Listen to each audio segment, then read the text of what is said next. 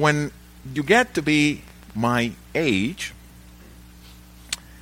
you see a lot of uh, desertions, disappointments, people abandoning the race.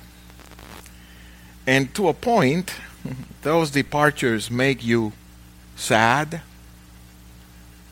discouraged at times.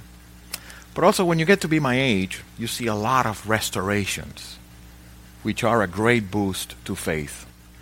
I'll tell you two things that really, really helped me in my walk with the Lord.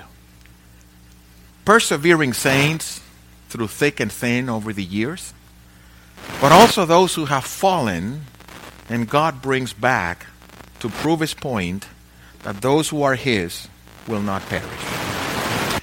This morning I want to consider a text that in fact deals with that. It is a tale of two traitors. It is a look at Judas, the traitor, but also another guy who was a traitor, Peter. We rarely think on Peter along the lines of him being a traitor, but they were both traitors. And we will see a lot of similarities in the reason, but we will see a sharp contrast in the end. One of them was restored.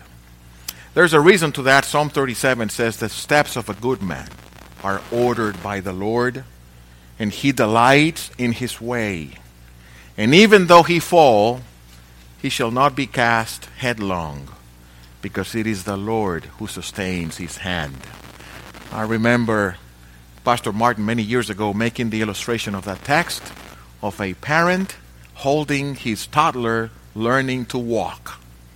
And there's a to- the toddler supposedly gripping his father or his father's or mother's hand as he's tumbling on his first steps or her first steps, and they stumble. But there's this hand that always lifts them and they never remain on the floor. Says that's exactly the way it works with the righteous. They stumble many times, but it is the Lord who sustains them. And today we will look at that. When I was younger, I read short verses and preached long sermons. Now that I'm older, I like to read long passages and preach shorter sermons. So that's what we're going to do today. We're going to read a long portion of Scripture, three portions in Scripture, in fact, and then we will consider a meditation from it. Let's start by Matthew 26. You have it on the screen, that's great. Matthew 26, starting in verse 30. And when they had sung a hymn, they went out to the Mount of Olives. Then Jesus said to them, talking to the disciples, You will all fall away because of me this night. For it is written, I will strike the shepherd, and the sheep of the flock will be scattered. But after I am raised up, I will go before you to Galilee. Peter answered him, Though they all fall away because of you, I will never fall away. Jesus said to him, Truly I tell you, this very night before the rooster crows, you will deny me three times. Peter said to him, Even if I must die with you, I will not deny you. And all the disciples said the same. Peter had this dragging ability to carry the rest with him. Verse 69 Now Peter was st- sitting outside in the courtyard, and a servant girl came up to him and said, You also were with Jesus the Galilean. But he denied it before them all, saying, I do not know what you mean. And when he went out to the entrance, another servant girl saw him and she said to the bystanders, This man was with Jesus of Nazareth. And again he denied it with an oath, I do not know the man. After a little while, the bystanders came up and said to Peter, Certainly you too are one of them, for your accent betrays you. Then he began to invoke a curse on himself and to swear, I do not know the man. And immediately the rooster crowed, and Peter remembered the saying of Jesus Before the rooster crows, you will deny me three times. And he went out and wept bitterly. Matthew 27, verse 1.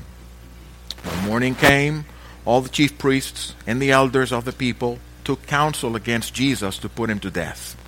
And they bound him and led him away and delivered him over to Pilate the governor.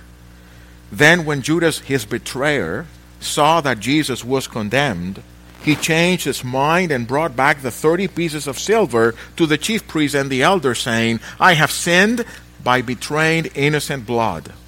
They said, What is that to us? See it to it yourself. And throwing down the pieces of silver into the temple, he departed and he went and hanged himself. Now, the Gospel of John, chapter 21, verses 15 through 19. When they had finished breakfast, Jesus said to Simon Peter, Simon, son of John, do you love me more than these? He said to him, Yes, Lord. You know that I love you. He said to him, Feed my lambs. He said to him a second time, Simon, son of John, do you love me? He said to him, Yes, Lord. You know that I love you. He said to him, Tend my sheep. He said to him the third time, Simon, son of John, do you love me? Peter was grieved because he said to him the third time, Do you love me? And he said to him, Lord, you know everything. You know that I love you. Jesus said to him, Feed my sheep. Truly, truly, I say to you, when you were young, you used to dress yourself and walk wherever you wanted. But when you're old, you will stretch out your hands and another will dress you and carry you where you do not want to go. This he said to show by what kind of death he was to glorify God. And after saying this, he said to him, Follow me. And that is the reading of God's Word. In this tale of two traitors, of Judas and of Peter, these betrayal tales are recorded in the Gospels one after the other. I believe it is deliberate. That Matthew recorded the betrayal following each other. He wanted to show us two traitors. The tales are told one after the other, deliberately. Because Matthew wants to portray the Savior, of course. So let me show you two traitors. Let me show you what happens to one of them. Now, it's interesting to see the similarities on the betrayal. We, we may tend to think, oh, well, Peter did something different. That's why it was different with him. No, no, there was a lot of similarities. Both Peter and Judas denied the hallmark of discipleship. What is discipleship according to Peter? Deny yourself, pick up your cross, follow me. What is discipleship according to Jesus? You relinquish your life, you resign to your life, you lose it for my sake. Judas was a thief and a covetous man, and Judas chose to trade Jesus for 30 pieces of silver. Now, you may think that's a fortune. You know what 30 pieces of silver was, give or take? Five weeks' salary. If we get a, a laid off or some kind of severance and they only pay us five weeks, we would be in panic because five weeks is very little money. Judas was so covetous and so loving of money that he was willing to betray his Savior for that. Peter, conversely, was very impetuous and self confident. Even if they all deny you, I will not. You, you find those guys always, they are Superman. But in the hour of truth, they chicken out. I'm not going to mention names, but there's a very famous person that if I mention his name, you would know, that appeared in this kind of documentary made by, the, by a very blasphemous individual, Bill Maher. You probably know who I'm talking about. And he made a documentary called Religulous, or Religulous, however you pronounce that, in which he was basically mocking Christianity. And this super famous person had a shot at making a statement for the gospel. And when I saw it, I said, wow. All that boldness when you do your videos. But now that you have the audience of the unbelievers and a blasphemous guy in front of you, that's all you got? Well, that's what happened to Peter. they did not want to lose their lives to gain Christ, but rather they wanted to save their own skin, even if it cost them losing Christ. Both Judas and Peter were warned by Jesus. Jesus said plainly, perhaps not so plainly to Judas, but so many times telling him or telling the group, one of you will betray me. Judas knew it was him. Even to the point of saying, the one who's dipping his bread with me, the one whom I give the morsel, and he dips it and passes it to Judas. That was a time to say, okay, okay, okay, my bad, my bad, Lord, have mercy on me. Nope. He kept going. To Peter, it was even more dramatic. Jesus tells Peter, Peter, Satan has demanded you to shake you like wheat. Can you picture the Lord telling you, Satan came to me tonight and asked me to have you and sift you and shake you? Lord, please, I don't want to be the next Job in the movie. That didn't move Peter either. Both men were warned with scriptures. To Judas and to the group, he said, as it is written in the psalm, I will strike the shepherd, and the sheep of the flock will be scattered. In the case of Judas, he says, or he quote Zechariah 13:7 when Jesus would be sold by 30 pieces of silver. By the way, side note, I know I always harp on this. The scriptures are Christotelic.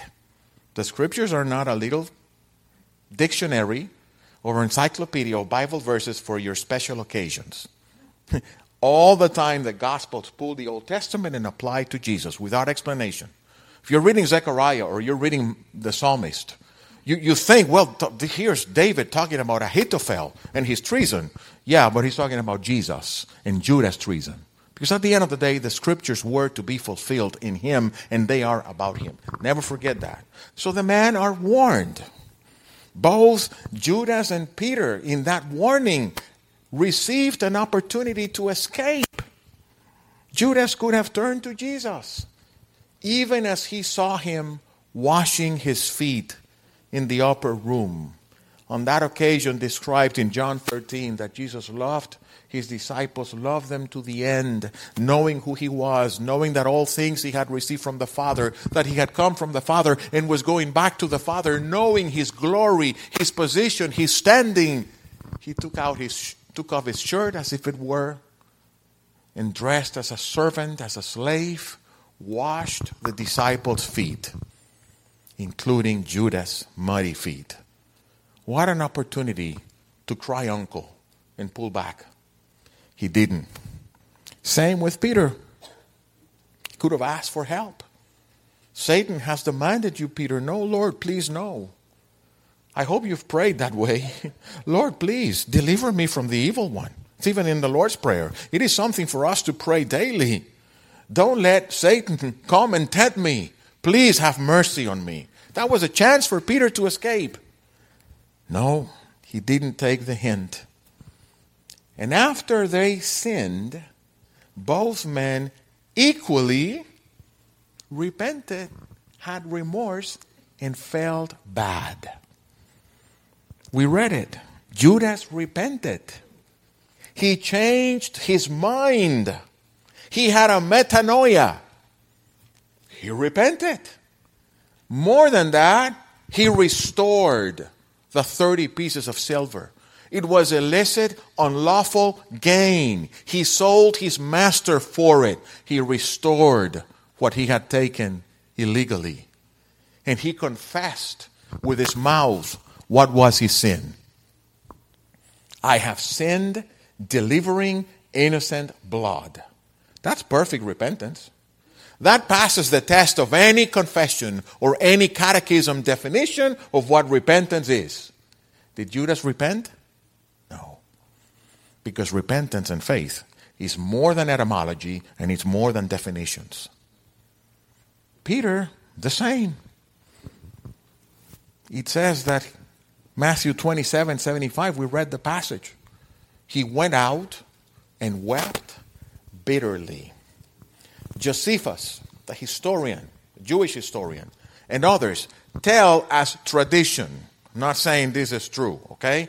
Tradition that Peter's cheek, cheeks developed some kind of, uh, I don't know, groove, or, or because of all the tears he would weep all his life, just thinking about his betrayal. I don't know if it is true or not, but the reality is that Peter wept. The text says, bitterly. And just a side note, especially to the younger ones, a side note sin, any kind of sin, is forgiven in Christ and can be forgiven and will be forgiven if you turn to Christ. Rest assured on that. But let me give you this warning sin is forgiven, but it's not forgotten. You may carry the marks for life. I still have vivid in my mind the day, the place, the hour when I talked to this sister who was just there to commit adultery and trash his life. And I pleaded with her, don't do it. Don't betray your husband. She did. The Lord restored her. She's walking with the Lord. Testament of grace. But she trashed her life. She destroyed her family. Because sin is forgiven. But the sequels remain, at least this life. We know they will be removed on the life to come. So both men repented. Judas' callousness made himself or made his sin despicable. Think about it. Judas lived three years at least with the most loving, compassionate, kind, benevolent, good, innocent, holy person who has ever stepped foot on earth. He lived with Jesus. And he had the guts of selling him out for five weeks' wages. Despicable. Peter's arrogance made him sin, made his sin detestable. He heard the warning all of you, to all of the disciples, all of you will fall away on account of me tonight. That's enough to be scared to death. Not me, Lord. Not me. Peter, you in particular, Satan has demanded to shake you as wheat. But I have prayed for you that your faith may not falter, may not be eclipsed. I like that text. It describes some reality about the Christian life. In the hours of darkness, our faith eclipses many times. It doesn't mean that God is not there, but it means that as it happens with solar or lunar eclipses, the moon or the sun are still there, but we can't see them. Many times afflictions cloud and cover our ability to perceive and sense and know that God is there. But He is there. And Jesus prayed, Peter, I have prayed that your faith may not eclipse. Well, all of these things are similar.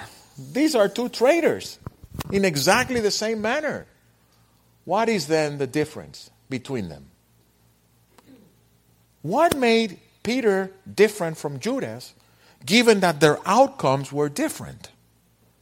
I hope, I really hope and pray and desire that if I asked you, you would say, the difference was Jesus. I hope you're not saying, oh, well, the difference is that Peter, you know, he repented differently. He actually had a different attitude. Uh, Peter, oh, it's not Peter. Well, Judas was a covetous and a thief, and he really didn't feel the true repentance as described in the catechism and in the confession. I hope you're not thinking along those lines. Because the difference between these two traitors was Jesus. Jesus said of Judas that he was the son of perdition. We don't like to hear that. Perhaps it's not the most fun and entertaining thing to preach. It's not going to endear me to any of you, especially those who do not know me. But the Bible says that Judas was the son of perdition. Now, I do not believe in double predestination. I believe that that is a description to say Judas acted according to his nature. He was a thief, he was covetous, he was a liar, and he acted according to his very nature, the son of perdition. Jesus said of him in John 6 70 that Judas was a devil.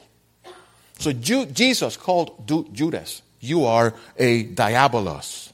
You are one of the servants and the minions of Satan himself. As such, yes, he was the son of perdition. He acted according to his nature. Peter, in contrast, was a child of God. He was one of those in John 17 that Jesus said that he was praying for those whom the Father had given to him, and none of them perished because God gave them to Jesus. And that is the big difference. The difference explained in Romans 9:26 when Paul says the vessels of wrath prepared themselves to their destiny of condemnation. God doesn't destine people to be vessels of wrath. I don't believe that. Even the grammar in the text says they prepared themselves to be vessels of wrath. But there's something that God does. God decides whom he chases after to rescue and whom he doesn't. In Komatsu, we build this big machinery called rope shovels. They are five story houses, and the cab is all the way on top. And there is a device that you order for them when you you choose if you have it or not. It's called a Rescue-matic. It's a special device. If there's a problem and you're five stories high and there's a fire somewhere, you want to get out of that place as soon as you can, so you get into this air thing and shoots you to the ground, and at least you run away from the burning shovel. But it's an option. It's an option that the owner of the shovel chooses the option to rescue sinner, sinners belongs to God. He offers it, but those who take it is because God chose to go after them. And Jesus chose to go after Peter because he was one of those whom the Father had given him. The rest, God delivers them to follow their passions, as Romans 1 describes. So, Judas went to what he knew religion. He went to the chief priests, he went to the Sanhedrin, he went to the elders, he went to the Pharisees. That's what he knew. And what did they say? He confessed. He showed his tears. I have sinned. I have delivered to you innocent blood. Here's the money. That man is innocent. What is that to us? We couldn't care less, Judas. That's your problem. We got him. Perhaps a picture of the lack of concern of religion about eternal souls. Their interest is not necessarily saving souls, but perhaps building their own empires or controlling people or whatever their interests are. It's none of my business to judge them. I'm just saying, Judas went to religion, and in religion, he just found despair and emptiness. They were totally unconcerned. There's no hope in religion. There's no hope in repentance. There's no hope in remorse. Perhaps you have seen many of those videos, or you yourself have asked the question Hey, uh, how do I know if I'm saved? And you heard the answer Oh, do you grieve over your sin? Have you cried over your sins? Do you have remorse for what you have done? I have news for you. That doesn't do absolutely anything for anyone. Salvation has nothing to do with my remorse, my sadness, my grieving, or my repentance. The Bible says many times salvation is of the Lord. There's a hymn that I love. Is that Rock of Ages? Not the labor of my hands can fulfill thy law's demands, always falling short. Hamartia, Romans 3.23. Could my zeal nor respite know? Could my tears forever flow? They for sin could not atone. You, Savior, must save, and you alone. That was the difference between Judas and Peter. That Peter went fishing. I'm going fishing. And the rest of the disciples said, We're going with you. Jesus went after Peter. He didn't go after Judas. God is sovereign in salvation. The angel's instruction to the women in the, at the tomb, it's something that I've always loved. Here's Peter discouraged, despaired, knowing that he betrayed Jesus. And before doing whatever he did, between the time he saw Mary Magdalene and went up, and then other women came and saw an angel, Jesus left this word for the angel who was at the empty tomb Go tell, when the women come, let them know that they have to tell the disciples and Peter He's going before you into Galilee. That to me is fascinating. Jesus wanted Peter to be told, Hey, Peter, the Lord says, you'll see him again. He's going before you guys into Galilee. The last look Peter had had of Jesus was that described by Luke 20, 30, 22 61. Remember the third time Jesus, uh, Peter invoked a curse upon himself. Sometimes people say, oh, Peter was swearing and cursing and using four letter words. I don't think so. I think that what Peter actually was doing was much worse than that. Peter was invoking curses upon himself if he knew Jesus. Now, we don't understand that too well because in our culture, using the D word is not a big deal, right? We change it for darn, but we use that D word all the time. You ask a Greek or a Arab or a Turk or a Hebrew, a Jew, about a curse, about anathema. And they even say, no, no, no, no, don't, please, don't, don't even say that word. That's something big for them. Because what Peter was saying is, may God curse me if I know Jesus. And Luke says, while he was speaking, it was not one shot. He was constantly repeating, May God curse me. I don't know him. I invoke heaven to curse me. I don't know him. And at that moment, Jesus looked at him. Can you picture that look? Peter is still speaking, and Jesus locks eyes with him. And Peter is stricken in conviction and goes out and weeps bitterly. And Jesus tells the angel, Tell Peter that I'm going ahead of him to Galilee. Peter was restored. Three times he denied. Three times he was made to tell Jesus in front of everyone, You know, that I love you. It's not coincidence that the question was asked three times. Three times he denied, three times he confessed, loving his Lord. What about you? Or me? I don't know everybody here. And even if I know you, I have no idea what happened to you this week. Are you broken? Destroyed? Despondent? Despairing, disappointed even at yourself because you denied the faith? This week that you had to really present a witness before your boss or before a coworker or before your colleagues or fellow students or whomever, you blew it. This week that you had to act properly before your children or before whomever, you blew it. Well, I present to you the Jesus of Peter. He restored him. Because the text is not about Peter, it's about Jesus' unchangeable love.